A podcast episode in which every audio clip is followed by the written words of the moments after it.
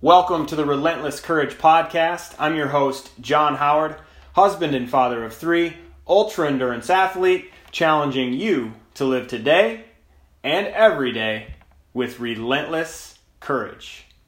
Three month goals. The goals we've set for ourselves five years from now should be pretty big, in my opinion. I mean, that's a long time. You could get a college degree in five years. Well, you could probably get a college degree in two if you really wanted it. Three months, though, is right in front of you. Just imagine what is possible if you moved for three months through your fears and insecurities. What if every time you thought of something you could do to get you closer to your five year goals, you just acted on it with relentless courage? Wins would add up quickly.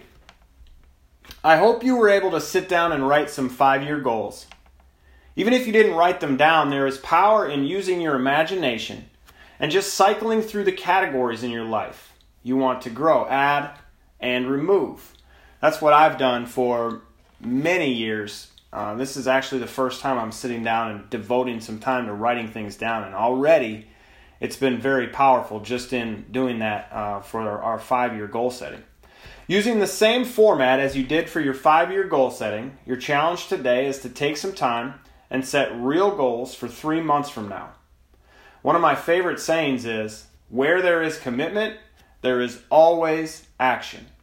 If you were to live truly committed to reaching your three month goals, what would be possible? Don't sell yourself short here. Set big goals and move toward them with relentless courage.